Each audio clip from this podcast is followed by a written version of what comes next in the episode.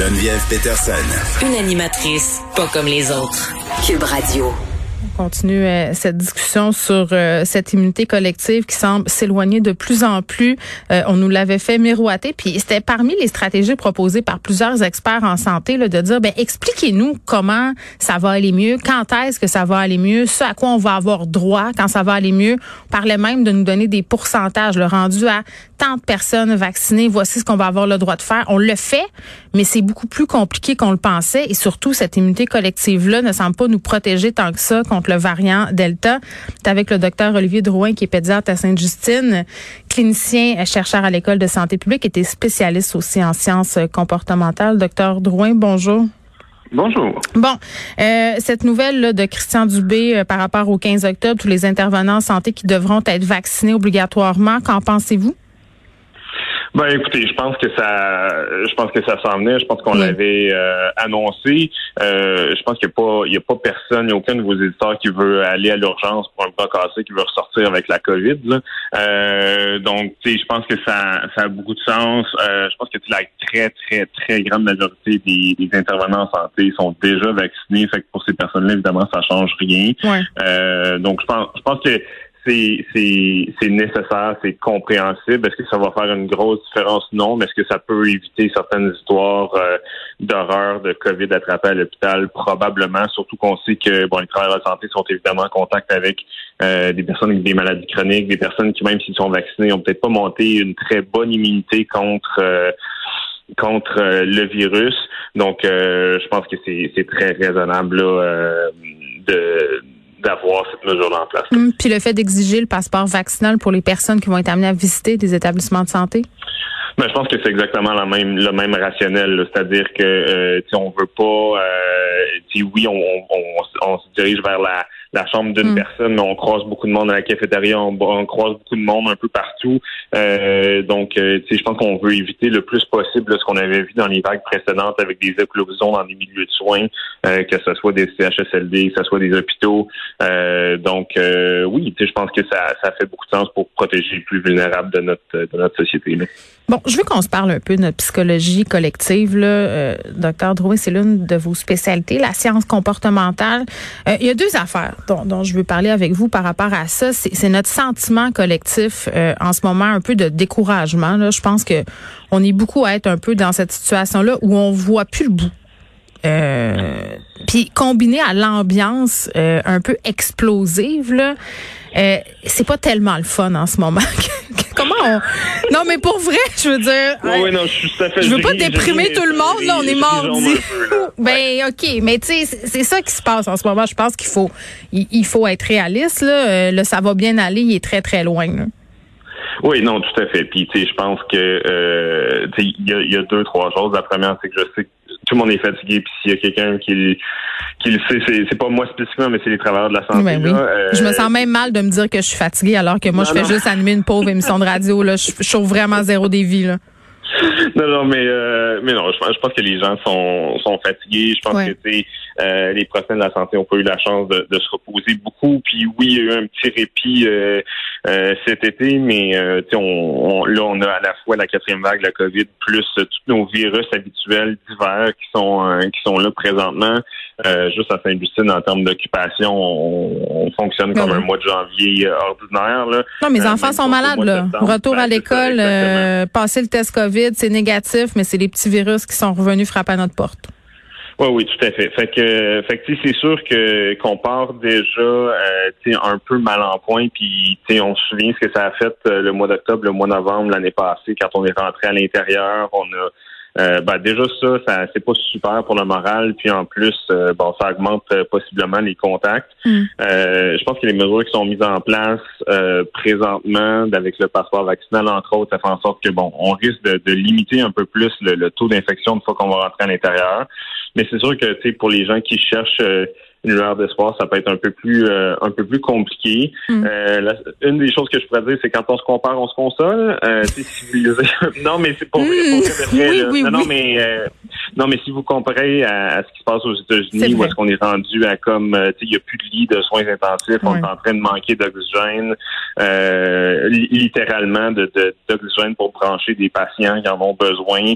Euh, on est on est vraiment pas là présentement. Je veux mm. dire, on a encore on, a encore beaucoup de ben, mm. on a encore de la du lousse en gros guillemets en bon français mm. euh, mais oui c'est sûr qu'il y a beaucoup de points d'interrogation puis les points d'interrogation qu'on a sont plus décourageants qu'encourageants euh, mais euh, je pense qu'il faut regarder ce qu'on a je veux dire je suis encore capable d'aller au gym je suis encore capable d'aller au restaurant c'est vrai euh, il y a beaucoup de choses qu'on qu'on n'avait pas dans les premières vagues, qu'on, qui peuvent nous aider à passer à travers ça, qui peuvent nous aider à, changer les idées, euh, avoir un petit échappatoire euh, cognitif, oublier la pandémie pendant quelques heures.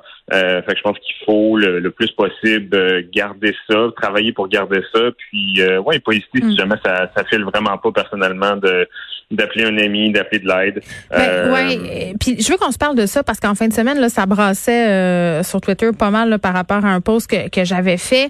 Puis je demandais aux gens parce que bon, plusieurs messages qui me disaient ouais, mais le passeport vaccinal, on nous l'a promis, on n'a pas retrouvé nos libertés, on va peut-être même nous en enlever là, c'est des suppositions évidemment, il y a des gens qui ont peur qu'on n'ait plus le droit par exemple de, de, se visiter cet hiver et tout ça, un peu comme c'était le cas l'année dernière. Là, on n'est vraiment pas rendu là, Je veux le, je veux le spécifier, mais beaucoup de personnes, docteur Drouin, me parlaient du fameux masque, me disaient, mais là, pourquoi on est encore obligé de le porter? Je, veux juste qu'on fasse un petit rappel sur le variant Delta et l'important l'importance pardon de porter le masque en ce moment même si on est doublement vacciné parce que les gens sont ont de la misère à suivre puis je les comprends. Ben, écoutez, c'est sûr que bon, le vaccin est, très efficace, mais le vaccin n'est pas efficace à 100% Ça, c'est la première chose. Fait que on le voit présentement. Là, il y a des cas, la, grande majorité des cas sont parmi les gens non vaccinés, mais il y a quand même euh, des cas parmi les gens vaccinés. Ça, c'est la première chose. La deuxième chose, c'est que c'était toujours un peu dangereux. Puis je pense qu'il y a des gens qui ont peut-être mis des mots dans la dans la bouche de nos politiciens de dire ben oui le passeport vaccinal ça va amener euh, la liberté puis le retour à la normale. Je pense que ben, quand même le go le, go le, le wordé assez souvent là c'était le passeport vaccinal c'est le passeport vers la liberté. C'est sûr que tu euh, moi, moi, personnellement c'est pas le langage que j'ai mm. utilisé j'aurais fait un peu plus attention à ça. Euh, mais oui c'est les gouvernements dans ce sens-là c'est un peu peinturé dans le coin. Mais oui puis il reste que je veux dire les, les choses ont évolué s'il n'y avait pas eu le Delta, euh, qui est beaucoup, beaucoup plus contagieux, ben peut-être qu'on a été capable de, de, faire sans le masque. Mais la réalité, c'est que si on peut éviter le pire, mm. euh, c'est probablement notre meilleure arme. Puis il faut pas oublier, puis là, je, je sais que je convaincrai personne avec cet argument-là, sauf les parents, là, mais le masque, ça fonctionne aussi pour empêcher d'attraper d'autres choses que la COVID. Hein. Et c'est formidable. Euh, oui, c'est ça, exactement. Fait que ça empêche le rhume, ça empêche l'influenza qui va arriver cette année, euh, ça protège mm. contre tous les autres virus respiratoires. Mon fils a quand même attrapé le rhume malgré le port du masque dans sa classe, mais est-ce que le masque est porté adéquatement? Ça reste des enfants, là. Il y a toute cette cette affaire-là aussi, là, euh, docteur Drouin. Là, vous parliez de, de responsabilité et tout ça. Moi, un truc qui m'a fait réagir beaucoup, c'est M. Legault qui demande à la population d'essayer de convaincre euh, les gens autour d'eux qui ne veulent pas se faire vacciner de le faire. Je veux dire, rendu là, euh, qu'est-ce qui pourrait faire que ces gens-là seraient convaincus si rien ne les a convaincus jusqu'à présent? Euh, ben, c'est correct de, de, le souhaiter là. Euh, c'est un peu un vœu pieux. Oui, je pense que c'est un peu c'est un peu un vœu pieux. Ceci étant dit, euh, il y a une bonne proportion des gens qui sont pas vaccinés présentement, qui le seront probablement jamais.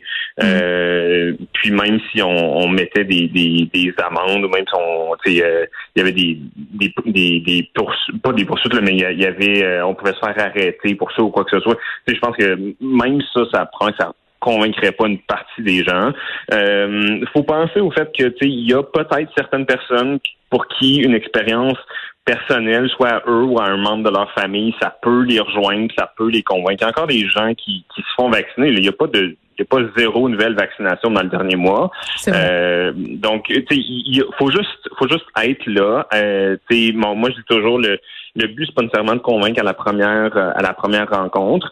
Mais c'est juste de d'être là, de pas de pas porter de jugement sur ces personnes-là, mais de leur donner de la bonne information, puis de l'information fiable. Puis quand quand viendra le temps, quand à cause d'un c'est d'une expérience personnelle ou quoi que ce soit, ils, seront peut-être ouverts à en parler, mais ils sauront que vous êtes disponible pour en parler, puis ils viendront peut-être vers vous à ce moment-là. Je pense que c'est le mieux que la plupart de vos auditeurs peuvent faire pour l'instant. Oui, ben ne pas rompre la communication, c'est un conseil euh, qui revient souvent. Euh, en terminant juste euh, en quelques minutes là, sur la situation par rapport aux troubles alimentaires, là, il y a cet article de la presse qui révèle qu'il y a des études qui sont sorties, les visites aux urgences pour les troubles alimentaires pour en, qui concernent les enfants là, sont, sont vraiment à la hausse. Est-ce que vous le constatez, vous, dans votre pratique, docteur Drouin? Euh, oui, surtout que c'est, je suis un des co-auteurs de l'article en question. Euh, donc, euh, oui, on, le voit beaucoup. Moi, je fais, je travaille pas à l'urgence spécifiquement, mais parmi nos, nos collaborateurs, il y avait des gens qui travaillent à l'urgence, puis ça a été, ça a été extrêmement pénible durant surtout la troisième vague là, au printemps avant la fin de l'année scolaire. Ça, ça s'est calmé un petit peu pendant l'été. mais oui, il y en a beaucoup plus à l'urgence, il y en a beaucoup plus d'hospitalisés. Les patients, les patients et patientes avec troubles alimentaires sont hospitalisés avec des formes plus sévères. C'est beaucoup plus difficile. Mm. C'est alimenté par, par l'anxiété, par la dépression, par tous les troubles de santé mentale qui sont en augmentation. Les médias sociaux, plus de temps aussi passé sur. Tout à fait, tout à fait. Plus de médias sociaux, on est plus exposé à des espèces d'idéaux de beauté qui n'ont pas vraiment de bon sens.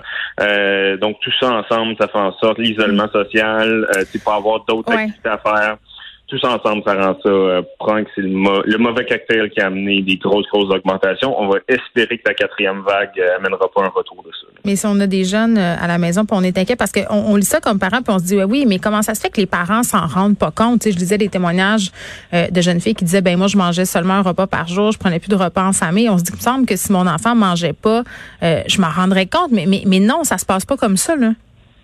Non, ça peut être beaucoup plus subtil. Puis, tu sais, je, je veux pas euh, les, parents qui ont été dans cette situation-là, mais se sentent probablement très coupables, mais c'est pas c'est pas de leur faute. Les, souvent, c'est des c'est des ados qui sont extrêmement intelligents, qui sont capables de de trouver des façons de, de, de, de s'en tirer, de, de cacher ça un peu à leurs parents. C'est pas de la faute des parents. Puis encore une fois, tu sais, je vais, je vais sonner comme un, un politicien, je vais ressortir ma cassette, mais tu sais, faut, faut être comme disponible, faut être, faut pas porter de jugement, euh, faut, faut dire à son ado qu'on est là si euh, si on a besoin.